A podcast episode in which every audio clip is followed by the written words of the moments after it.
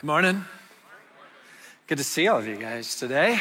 We are starting a new series called Dinner with Jesus because if you notice, there's all these significant moments in the Gospels where Jesus is actually sitting down and having a meal with a group of people, or they're having a meal with him, whether that be on a hillside, in a home, wherever, whole hosts of places.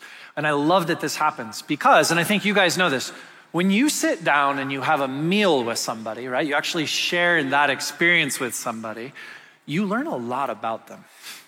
You do. You learn things about a person by sitting down and having a meal that you wouldn't know any other way. And you just get to experience the truth of that. And this is why I'm so thankful we get to do this with all these passages about Jesus in the next couple of weeks. For today, though, let me start this way. My, my, my, aunt and my uncle live in Colorado. They live in Fort Collins, Colorado. I have cousins that live there too. Um, and I love this place. So I went out to go visit, and I was going to spend a day and a half with my aunt, like two days or so with my aunt one night, and then go hang out with my cousins and different things. And so I go to show up, and I knock on the door. My aunt opens the door, and she says, Hey, and she wraps her arms around me, gives me this big hug, and then she scoots out of the way, and I'm like, Hey, it's good to see you. Thanks for having me. And then she scoots out of the way.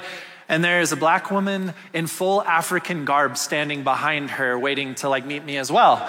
And I was just like, Oh, I didn't know anybody else was even going to be here. And she introduces her. So apparently, my aunt had been like at the grocery store or someplace and had met this woman and found out that she, her, her son was an international exchange student from Nigeria.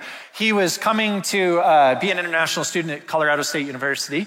And so the mom, her, she had flown in with him to like help him land well, like get situated and find classes and do all those different things. And my aunt meets her at a grocery store or wherever it was that she did, finds out that she doesn't have a place to stay and is like, you need to come stay with me. You should just come stay with me and all, you should have dinner at my house. You should do this thing. And, and she did. She did. Some of you are looking at your spouse right now like, if you ever, I swear, right? Like that type of moment. But my aunt did this. And so I look and I'm like, well, cool. It's nice to have you. And she goes, yeah. So today there'll be three of us, me, you and her. We're all going to go to Estes Park, Colorado and hang out for the day. We'll come home and we'll have dinner together. And I was like, cool. All right, well, sweet. The more the merrier. Let's do this thing. You know, she knew I was coming. This is what we want to do. Let's do it. And we had a great time. I learned about like some of her stories and her culture and just what it was like even flying out here with her son and trying to get him situated. And, and we talked about what it's like to be a parent and all these different things. It was really fun. We had a great time. And then we come back and now it's time to cook dinner. And I go, so what's the plan? You know, what do we need to do here? And my aunt goes, oh, we need to go to the store. I said, okay. So we dropped the Nigerian woman off at the house. And my aunt and I, we go to the store. And we're at the store and she's putting so much food in the basket. It's ridiculous. Where I was just like, I start making fun of her. I'm like, what are you cooking for an army? This is going to feed like 30 people. And my aunt says, well, that's good because there's like 25 other people coming to dinner tonight. And I said, what? And she goes, Yeah. And I'm like, Who's coming for dinner? And she said, Well, there's a college, like, small group at our church. And for whatever reason, they didn't have a place to meet tonight. And so I was just like, My house is fine. Like, come over and, and do this. And my, my nephew's going to be there. And, and the more the merrier. So, like, we'll just cook them dinner and we'll have dinner with everybody. And then she goes, And then you and I can just go hang out and talk in the other room. It'll be really fun. I'm like, yeah, that's fine. Like, you knew I was coming, let's do this. You know what I mean? Like, okay. So we cook dinner for like 30 people. We make soup and appetizers and all this stuff and bread and things and hang out. And, and, and, my aunt's house is not like this massive place. And so there's just chairs and folding tables and things crammed everywhere. And it flows all the way out into the backyard.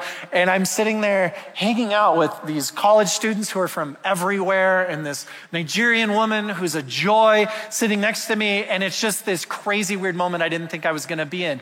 And I just looked around and I had this realization where I was like, you know what I learned today? I learned that everyone is welcome at my aunt's house for a meal at any point in time. And you laugh, some of you guys are like, huh, yeah, sort of. No, you're one conversation away right now, you. You are one conversation away from having a dinner at my aunt's house. I promise you, you haven't met her, but all it would take is one conversation and you being like, yeah, and I just need it, or I was wondering, or whatever. And she's like, you need to come. You're going to have dinner at my house. We're going to do this together. She would do this. You're one conversation away. If you're going through a hard time, you're one conversation from sitting down at her table and her being like, let's talk. What's going on in your life? How are you? Eat some food. You're one conversation away if you don't have a place to live from living in the spare room in her basement. I think she's housed like 30 people in the last several years that she just randomly meets places who need things. It's, it's a little crazy. Like there's a lot to this, but everyone always has a space at her table. You see, you can learn a lot by just showing up to a meal and sitting down with somebody. Some of you guys are going to do this today. You're going to go to lunch after this and you're just going to stare at each other weirdly and be like, what can I learn right now? Don't be weird, right? But you can. You know this is true. You know, one of the things I love about Jesus is that when you start to look at some of the moments that he's sitting down sharing a meal with people, one of the things that becomes very, very obvious is who has a place at his table. It just stands out more and more and more. And we're going to look at a particular passage today uh, where, where we see this. This is the goal. And you might be sitting here being like, So I came to church today so I can learn who Jesus invites to his dinner table? Yes, you did. And here's why that matters that matters because, as followers of Jesus Christ, if He makes room for somebody at His table, what does that mean for us? Do you see what I mean? If they've got a space at His table, then I think we need to wrestle with who has a space at our table and what does this look like? And now, and I'm just going to say, because I know some of you all are very literal in here. When I say table, some of you are like, so I'm supposed to invite people over to my house for dinner. I mean, sure, that'd be great. But when I say table, what I'm talking about is actually your life. And I don't mean in its entirety. I just, when you provide a space at your table, what you're doing is you're opening yourself up in relationship, aren't you? You're, you're allowing somebody into your home, into your moment to see who you are, to see a part of your life. When you open up your table, I'm not just talking about a dinner table or a folding table or whatever you got going on in your house, like whatever the thing is. I'm talking about your life, you, relationship, a table, right? So I want you to hear that. We're to mean all of it, right? So, yes, a dinner table, but also your life. So we're going to talk through this. So turn in your Bibles to Luke chapter 14, and we're going to work our way through this passage, beginning at verse 1. It says, One Sabbath, one Sabbath. So if you don't know what a Sabbath is, it's a holy day as part of the Jewish customs and the law. It starts on Friday evening. You have dinner, and then you basically rest from doing work because this was considered to be what God did back in the beginning. And so you do the same thing now, too. It's law, it's commanded. So they're on the Sabbath. One Sabbath, when he went to dine at the house of a ruler of the Pharisees, they were watching him carefully, he being Jesus. And behold, there was a man before him who had dropsy. And Jesus responded to the lawyers and the Pharisees, these are the people at the dinner, saying, Is it lawful, meaning, is it right, meaning, is it a sin to heal on the Sabbath or not? Verse 4 But they remained silent. Then he took him and he healed him and sent him away. And he said to them, Which of you, having a son or an ox that's fallen into a well on a Sabbath day, will not immediately pull him out? Verse 6 then says, And they could not reply to these things, as in they said nothing. They stayed silent. So this is our passage. Let's talk about it for a moment. There's three things that, if we're going to break this down, that we need to know. Three things that are really important to the passage. And the very first one here is where Jesus is. I need you to think about the context that he's in in that particular moment. He's having a meal, and he's a guest in someone's home in a culture that highly honors hospitality, right? So he's, he's one of many honored guests, but he is a guest in someone's home. Now, whose home is he in? He's in one of the Pharisees' houses. If you don't know who the Pharisees were, they were a group of religious followers, and they followed in a certain way. They were devout. Their whole life was about being devout, and they thought what we needed to do is read and interpret the letter of the, the law of God. So, the first five books of the Bible and everything commanded in that, in all the Torah, we need to interpret that and understand it so that we can follow it to the T. And then they had lawmakers with them. When we say lawmakers, we're not talking about people who like organize legislation on behalf of Rome. We're talking about people who interpreted the text and said, in order to follow God accurately and rightly so that we do not sin, some of these things we're not quite sure what to do. So we're going to need laws that help us interpret the laws so that we can make sure that we do the right things so that we can be honorable and holy and live lives that are good and righteous to God. Do you see this? And they live this with rigor. Jesus is not just at a Pharisee's house. He's at a leader of the Pharisees' house. So you see, this just keeps climbing, right? And that's who's there. Lawmakers around the table, religious lawmakers around the table, devout religious followers, leaders of devout religious followers. Jesus is also at this table. That's his context. It's really important you see this for two reasons. One, he is having a conversation with religious people. That's his intended audience here, and I want you to know that. Two, he is going to work through some things here that he does because he's at this conversation with these religious, these specific religious people. And so, what Jesus is going to do is he's actually going to break down some stuff that they would have cared a ton about. He's going to just wrestle with that for a moment. One, wrestle with the second one. And the reason why is because when he gets to the end of what we're going to be reading today, he says something so incredibly controversial and disruptive that had he started with that, they wouldn't have had anything to do with it. And so we're going to walk through that same process because it's good for us here today. So I want you to know that. That's the first thing. Here's the second thing. In the passage, it says that a man had edema. Oh, I'm sorry. It says that he had dropsy. In our culture, we would call that edema. If you don't know what that is, I just think of it where your body retains fluid to the degree that something swells in a pretty extraordinary way right? So there's this abnormal swelling in the body. Some of your translations might read an abnormal swelling of like the abdomen or something. But really all that's there is some part of his body was just, was overly taking on water and that that was a permanent thing. This was just happening to him. And this is how he was living his life. You need to know that rabbinic tradition in that, er, that era would have looked at edema most of the time and said that's because some, this person or his parents have done something immoral. So it's not just that he has a medical condition or a health condition or that something's going wrong. It would have been moral as well. They would have believed, and he did something or someone did something that he now deserves this. He's paying the consequence for this, right? This man who has dropsy. And so there's ethics involved, right? There's, there's all kinds of interpretation and stuff that's involved. Here's the last thing that you need to know this happens on the Sabbath.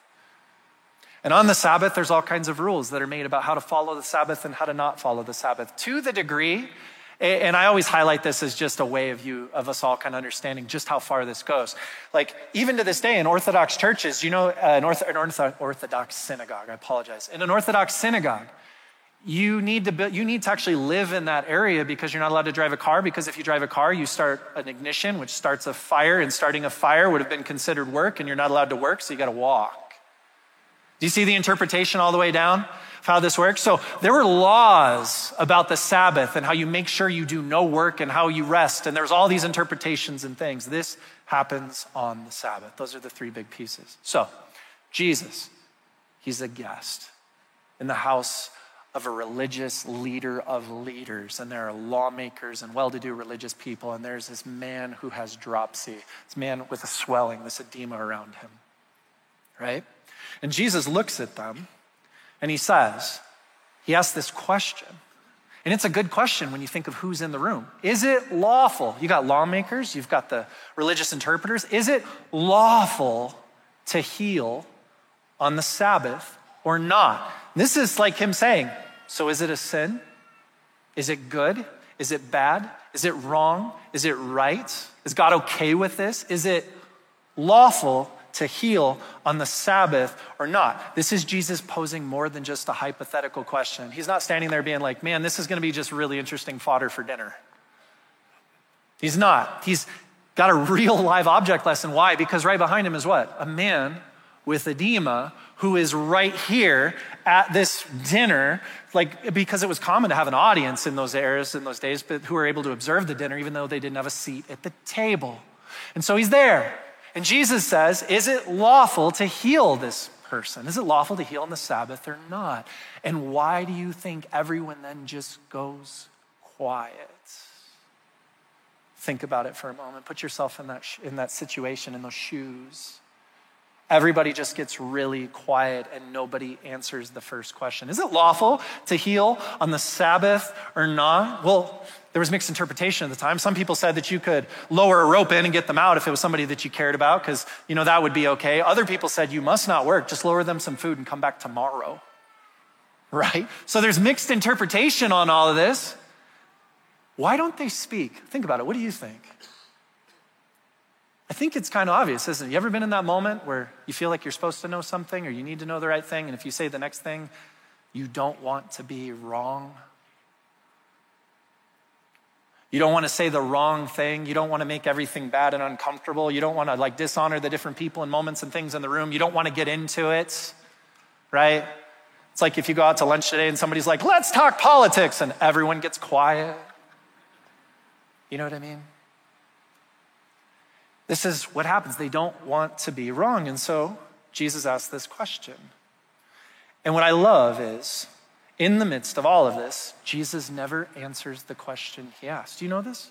So Jesus never goes, Well, I know a lot of you guys think that he's a sinner and that that's why he shouldn't be healed, but here's what you should do, or, or here's the truth of that situation. Doesn't say that. Jesus also, in that particular moment, doesn't suddenly go, Well, here's how the law works. And there's no giant diatribe, there's no huge explanation of the law. What does he do?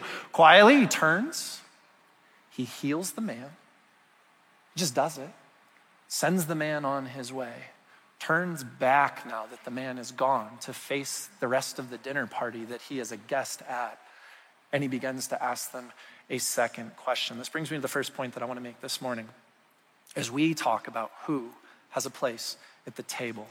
And it's this nobody has a place at your table if the person you're most worried about is you.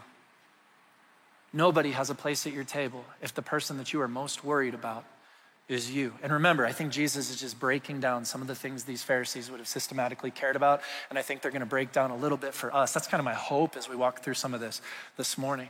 Luke 14, verse 5 says this. And he, Jesus, said to them, So the man's gone. He's turned back. He's facing everybody, and he begins to speak. He says, Which of you, having a son or an ox that has fallen into a well on a Sabbath day, will not immediately pull him out?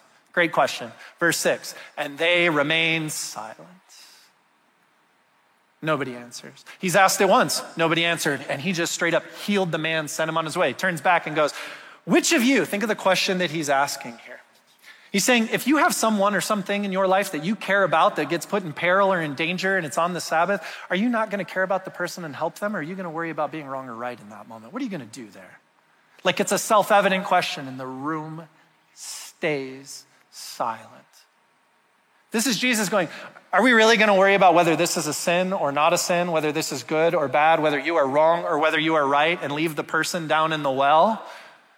And they and he's illustrating like, are you really going to prioritize this over the person? Are you really going to prioritize being being wrong, your fear of being wrong, your fear of being right, your fear of committing sin or doing whatever this thing is over loving and caring about this person right now? And he and they literally model the behavior he's challenging in that moment. What do they do? They're like, well, I'm not going to say anything because I don't want to be wrong. Or I'm worried about being right. Or I don't know what is or what isn't. And so they stay silent. And nothing happens. They're uncomfortable with this. And the man with dropsy, he's already been helped. He's not even there that this becomes like some weird exchange with him. This is just between Jesus in the room. But they prioritize their own moment because they don't want to step into the uncomfortable. Do you feel that? I had a moment when I was in college where I went to a college where everyone in the school had to be a part of a weekly ministry. And you could either pick that through a church or they had this like Rolodex, if you can remember what those things were, with all these like ministries involved. And, and you could pick one of those and say, I want to get involved in this one. And, and so I started volunteering every week. Uh, the ministry that I was involved in was with the Lawson City YMCA in downtown Chicago. It's on Chicago Avenue, right there in the middle of downtown. And what would happen is on Thursday nights, I would go down in the school cafeteria and I, they'd have these carts filled with food of extras that they had made with dinner. I'd wheel that through the city of Chicago, three blocks, hoping nobody knocked it over over up to the YMCA, and then I'd go in and we'd serve a meal. And I remember my very first time that I did this. I go inside and I get all this ready and I, I get the meal like ready and I put everything out on tables and tell all the people, okay, line up and does anybody want to bless the food and all this stuff. And, and then one by one, they, they just line up and I start serving people and I'm like, hey, how you doing? Yeah, here's, your, you know, help yourself and here's how this works and all these things. And they go through the whole line. And once everybody's gone through the line, I looked and I'm like, okay, so good, everybody's got food to eat. That's awesome. And I'm going to clean up now. So I'd clean up a little bit and I'd, get, I'd rearrange stuff. And I'm like, hey, everything's kind of picked up a little bit, but there's also stuff for seconds. You want to come get some? They'd get back up, go through the line. Then that would be over. And I rearrange and I'd clean up again. And then I'd say, hey, if you want leftovers to take home, you can take some of that, some of this, like, be, help yourself. Like, we got some extra plates, do the things. And they would do that. And then I pack up and I clean up and I wipe off all the tables. And I'm like, good to have you guys. And then I leave and I wheel the thing back. And I'm like, hey, that was awesome. All right, cool. I did a good thing. I was a good person. I stepped into a good moment. You know, then I, I, fulfilled my ministry requirement for the school, like all the things. I came back the next week. And I get it all ready and I lay everything out and I'm standing there getting ready to serve. And this man, his name was Ed, I learned that later. Uh, he comes up to me and he's in line. And I'm like, okay, here, can I help you? Can you get this or whatever? And he looks at me and he goes, You know, nobody's going to keep coming to eat with you guys on Thursdays if you aren't willing to sit with any of us after we serve the meal. And he just calls me out. And I had this moment where I was like, oh, I'm, I'm sorry. I felt embarrassed. Here's why I felt embarrassed. I was like, well, I thought I was doing the right thing, and you just told me I was doing the wrong thing. And it's like in this room of people, and now I'm really embarrassed. Have you ever had this moment? Now I'm really embarrassed about it. Like I, I didn't mean to do the wrong thing. Like I thought I was doing right, and I had this thought in my head where I'm like, and you guys don't have any food. You should be grateful. I didn't say that out loud. And I know better now. But in that moment, when you're challenged and somebody, and you feel defensive, and I was just like, shouldn't you be grateful? Aren't I the one who brought you food? Isn't this a free meal? Like, I had those thoughts go through me, and I start to get a little defensive. And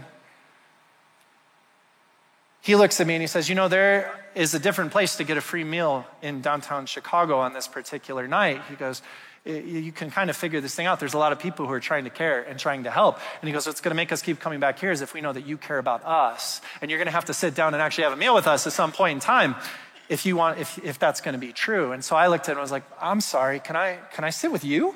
Like, does that mean I can come sit at your table? And I'll never forget it. He gets this huge smile. And the reason I remember his smile is he only had two teeth in his whole mouth. And it's this big open mouth smile. And he looks at me, he's like, absolutely. And he goes, that table, see that chair right over there? That chair is to be for you. He's like, nobody's to sit in that. That one is yours. You come sit down just as soon as you're done serving. And then he's like, and you better bring a plate of food and eat with us. And I said, absolutely. I'll see you over there. And I went and I sat down. That became the night that I began to realize that this wasn't just a group of people I was doing a good thing for. These were actual human beings with names and hearts and moments.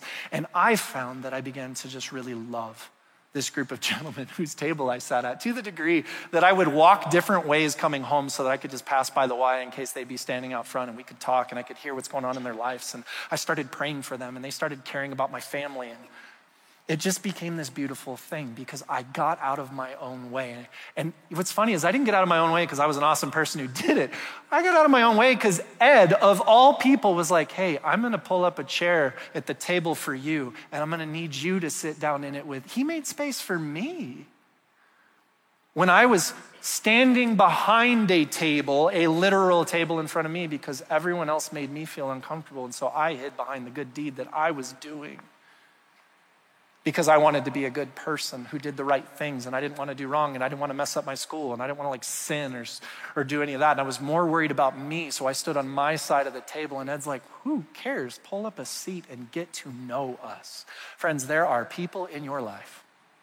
I promise you this. There are people in your life that because of our desire at times, our, our over preoccupation to worry about, well, am I wrong or am I right? And what about this? And what about those questions? And what about my own discomfort that we simply just don't see or consequently don't have a space at our table or we never sit down at theirs? And I think one of the things that Jesus models here is he just looks and he doesn't answer any of the questions. He just turns and makes a space for the gentleman, doesn't he? Heals him and essentially, in healing him, declares, You have a space in my Father's kingdom. You have place with me. And then he turns and goes, And now to all of us religious people, can we talk for two seconds about this? can we wrestle with this for just a second? Let me ask you a question. Are you willing to be a little uncomfortable if it means caring about somebody? And think about that. You don't have to answer it. I just want you to wrestle with the question itself. Are you willing to be a little uncomfortable if it means caring about somebody. Don't let that obstacle become the thing that's in your path. The Pharisees are like, I don't want to screw this up. I don't want to be wrong. I don't want to disappoint God. What if this is sin? What if it's not? And Jesus just turns and heals the man quietly. Are you willing to step into some of that discomfort and see the person that's in front of you? Second question Are you worried more about doing the wrong thing than you are about loving other people? I think it's really easy. It's a common tendency in religion to just go, you know what? I'm trying to do the right things and I'm trying to follow God. And there's this book called the Bible. I'm trying to follow it, and there's all this stuff, and I'm just trying to do all the things. And I think sometimes that becomes our greatest priority, and we just need to get out of our own way sometimes and just look, there's a room full of people around us, opportunities to love them. Are you willing to step into that moment? Because, well, Jesus does, and we're his followers. What does this mean for us? That brings us to the second point here this morning, and it's this a seat at the table is a gift you receive and not a thing that you take. A seat at the table is a gift that you receive and not a thing that you take. So the story goes on. Luke chapter 14, beginning of verse 7. Now he, being Jesus, told a parable to those who were invited. When he noticed how they chose the places of honor, he said to them, right? So he looks around, he goes, okay, I'm seeing how everybody like sat themselves and how this all worked out. Now I'm to engage you this way. Verse 8 When you are invited by someone to a wedding feast, do not sit down in a place of honor, lest someone more distinguished than you be invited by him.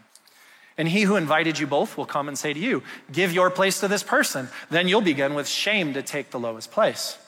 But when you're invited, go and sit in the lowest place, so that when your host comes, he may say to you, Friend, move up higher. Then you will be honored in the presence of all who sit at the table with you. Verse 11 For everyone who exalts himself will be humbled, and he who humbles himself will be exalted. Now, Jesus, in talking with this group of religious leaders, right, he saw them all sit down. So he watched kind of like, okay, so we all understand a protocol. And then he doesn't, it's believed in this moment, a lot of scholars believe he didn't make up a new parable, but that this is him speaking one they might have already been familiar with. And so he draws on this illustration of a wedding and he goes, So, which of you, when you go to a wedding, is going to walk in and be like, You see the bridal party seat over there?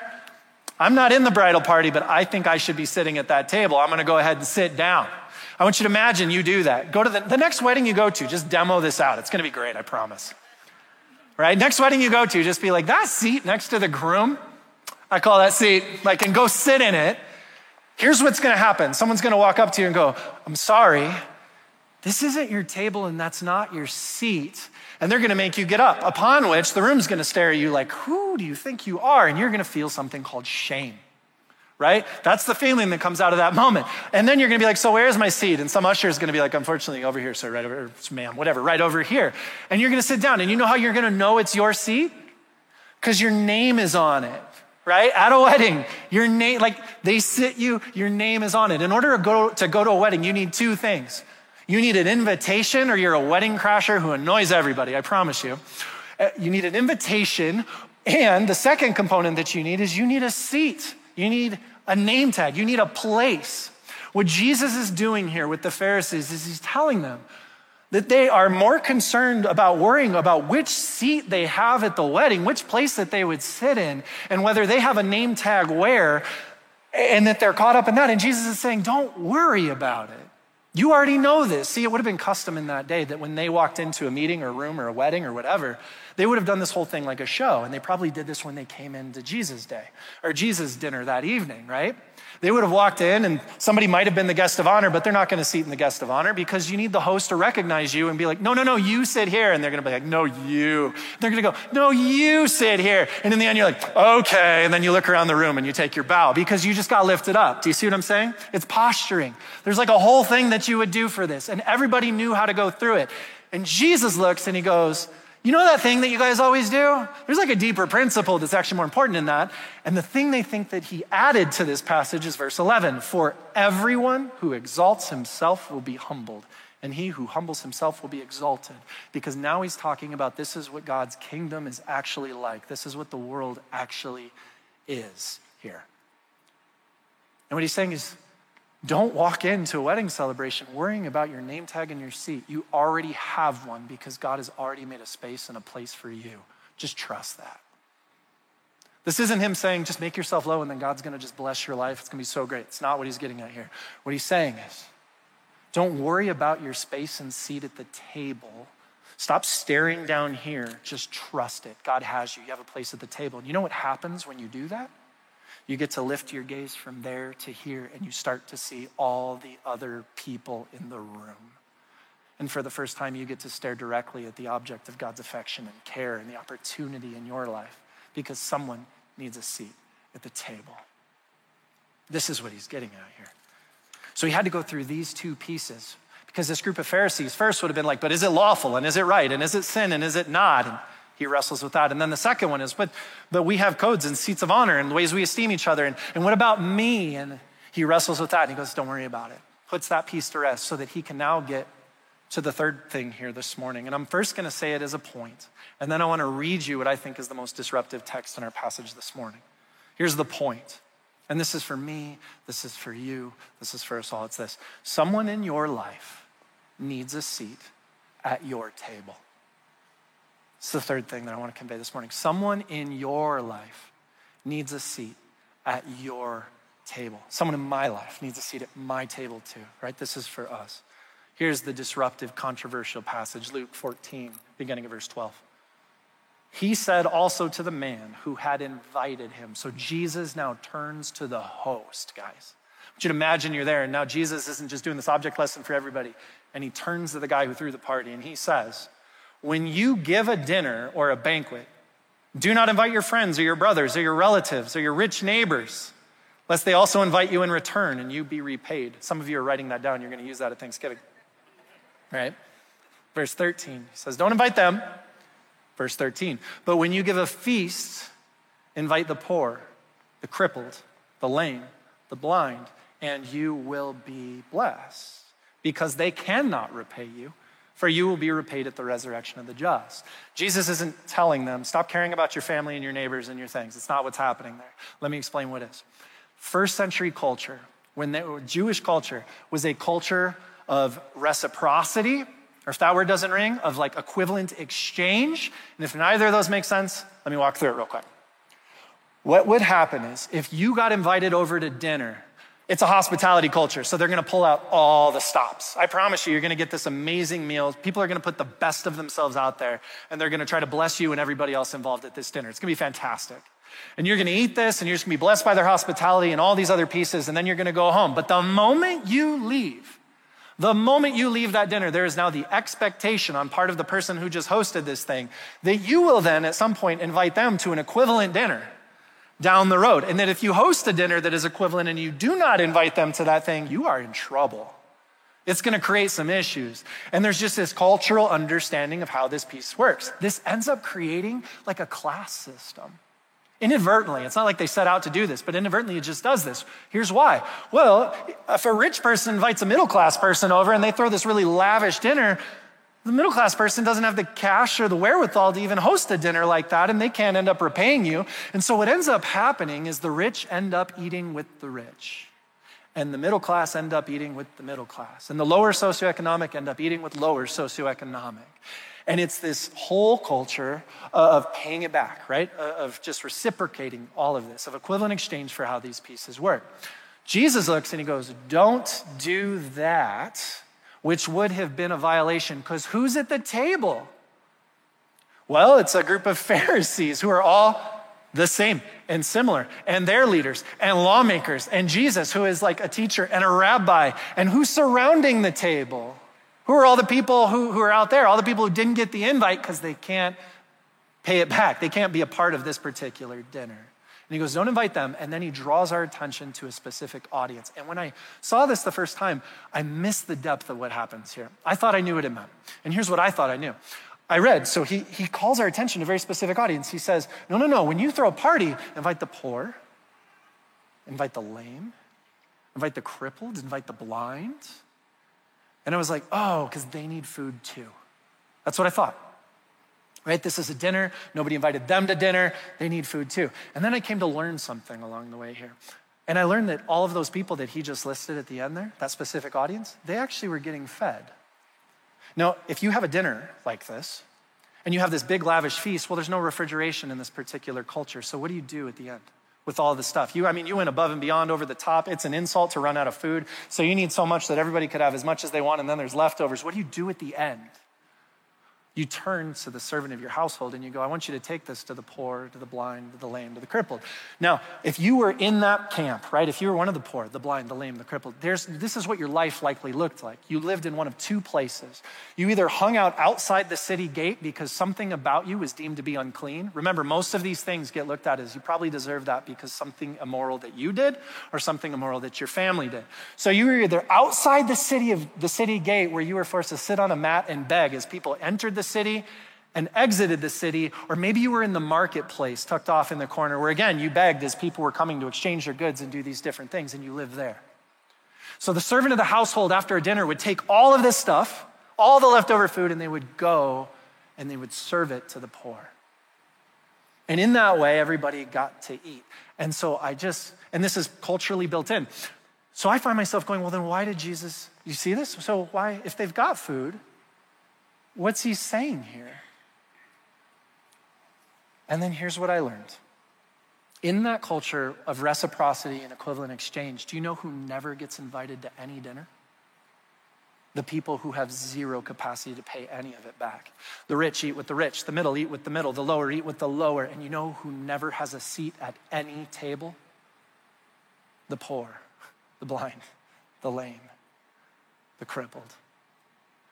And so, what Jesus is doing, and this is profound for all of us, this would have been a mic drop of a moment. This would have been so incredibly disruptive in that particular culture, so controversial. What Jesus is doing right here is he's looking at this group of religious people and he's telling them the way the kingdom of God actually works, the way my Father's kingdom works, is that the very people who have no seat at any table have a seat at mine.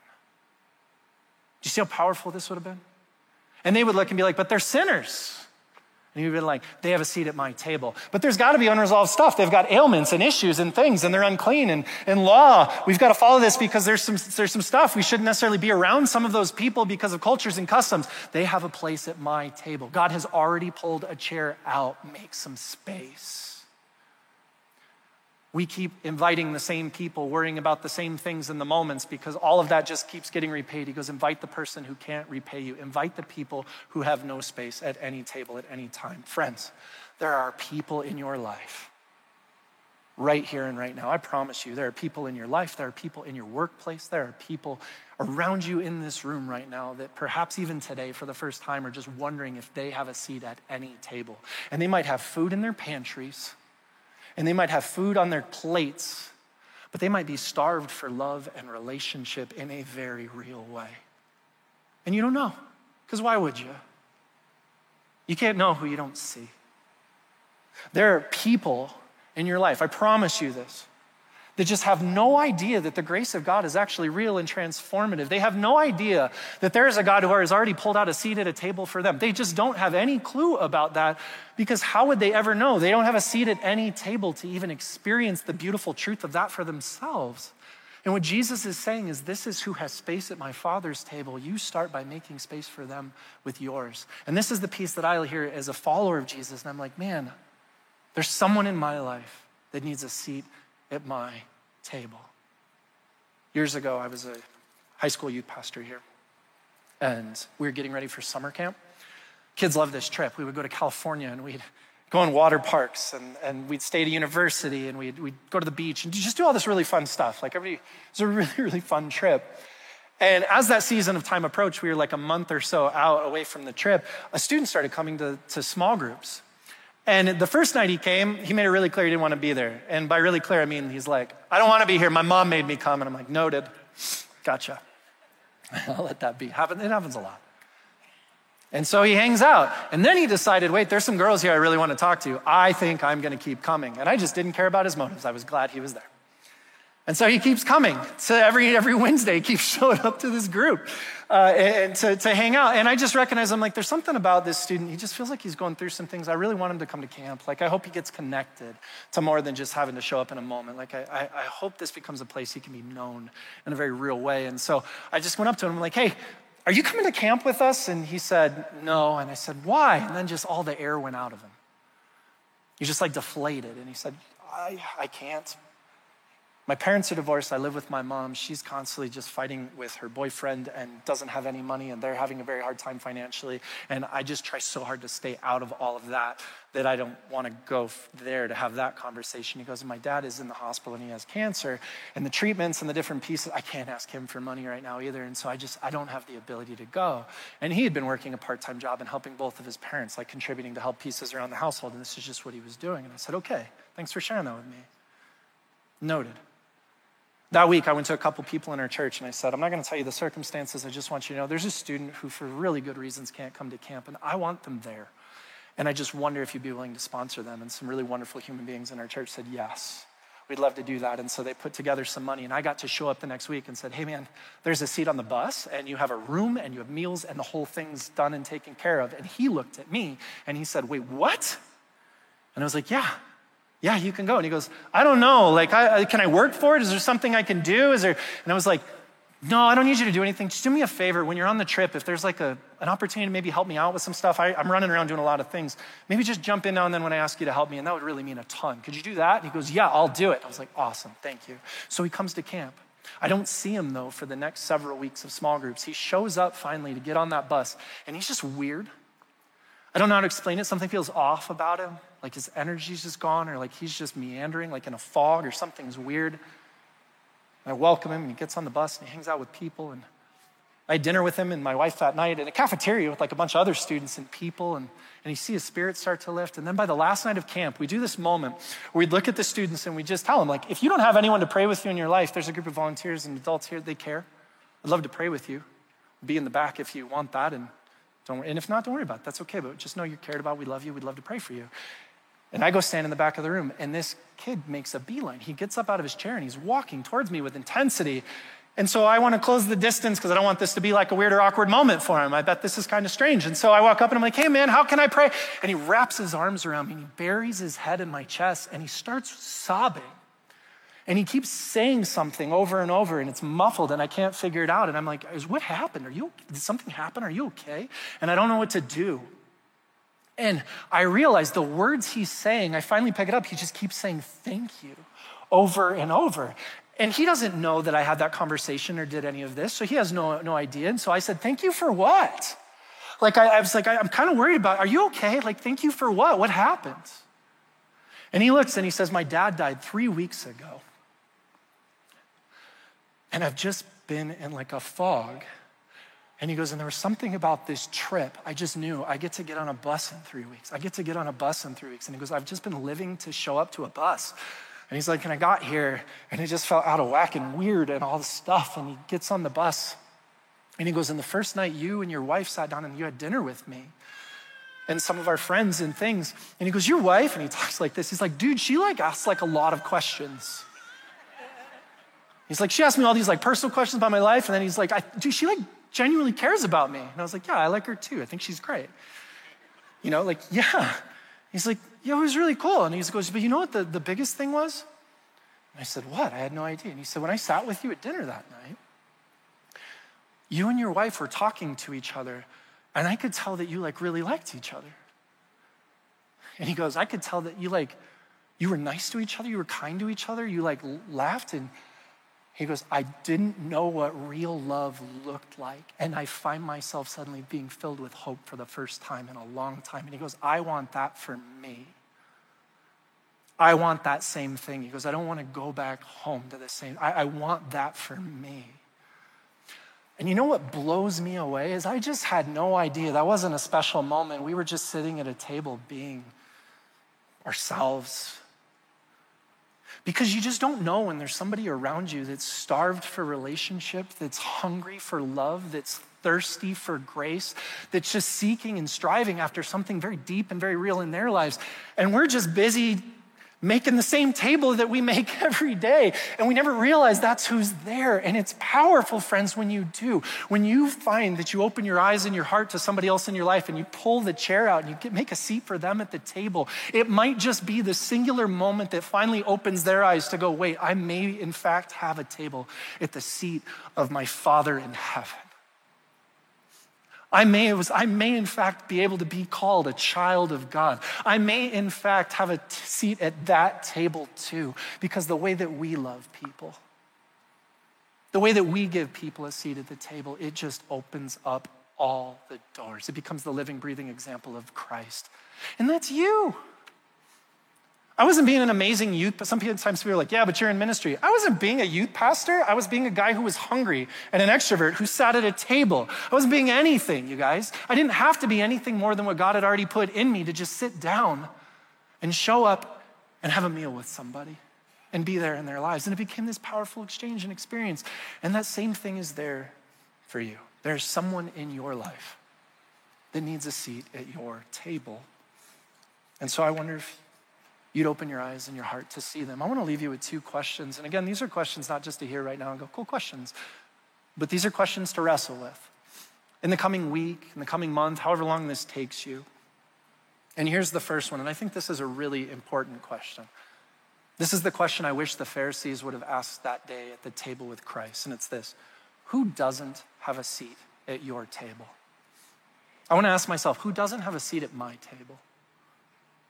And the reason this becomes an important question is because you've got a man with edema, right? A man with dropsy who's standing there, and he's not the only person. This whole table would have been surrounded by other people who are bearing witness to this dinner. There are all these people there. Who doesn't have a seat at your table? Jesus sends the man quietly away before he engages in a discussion about him. Do you see this? He doesn't have a place. He has a seat at Christ's table, but the Pharisees just watch him walk away. I think it's important for us. Who makes us uncomfortable? Who's the person that we look and we're like, well, I can't invite them for dinner. I don't have a seat at my table. This isn't me also saying if someone's abusive in your life, pull back a chair and invite them back in. If you've done the hard work of drawing boundaries, keep on keeping on. That is a difficult thing. This is a different conversation altogether, okay? There's somebody in your life that needs a seat at your table, and maybe they make you uncomfortable. Are you willing to step into that discomfort? Maybe you have unanswered questions about what this means. Maybe there's an issue in their life that you don't agree with. I don't know what the things are, but will you pull back a chair and go, I want to open my life to you, and I want to love you as you are, and let's see what God does from there? Are you willing to do this?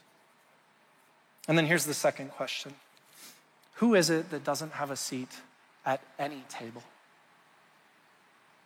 Who is there in your life that's that person who is searching for what real love looks like and they just don't have a place to find it? Who's searching and thirsty for what real relationship looks like and they are isolated? Who is that in your life? And here's my here's all I want to challenge you to do with both of these things. If some of these things come to your mind, I just want you on a daily basis for as long as it takes to just say one simple prayer and it's God, help me make room. That's it. And I just believe. I really do. I believe that if you trust that to God, God's going to do things in you and through you. I do. Why? Well, because we're all here because at some point in time, someone pulled back a chair and said, You have a seat at the table of God too. And we get to relish in that and experience that. And you just never know who's around you that's still waiting for that same invitation in their life. Friends, I want good things for people just like I want it for you and me and us all. And as a church, we can do amazing things together. Can I pray for us as we close? God, we come before you. And we just thank you that we have a seat at your table. I pray that we would rest in that. I pray that we'd trust that. I pray that we not worry about whether our name tag is here or there, what seat we're at. I thank you for Jesus and that because of Christ, we have a seat at your table. So, Lord, open our eyes to the people in our life who need that. Open our eyes to the people in our life who need relationship, who need love, who need a just moment with us. Give us the courage, the confidence to face discomfort, to face challenge, to face whatever is there, Lord, to pull back a seat and love them the way that you already do. We love you. We praise you. Use this church in mighty ways, just as you use each person in here. And we trust all of this to you. In Jesus' name, amen.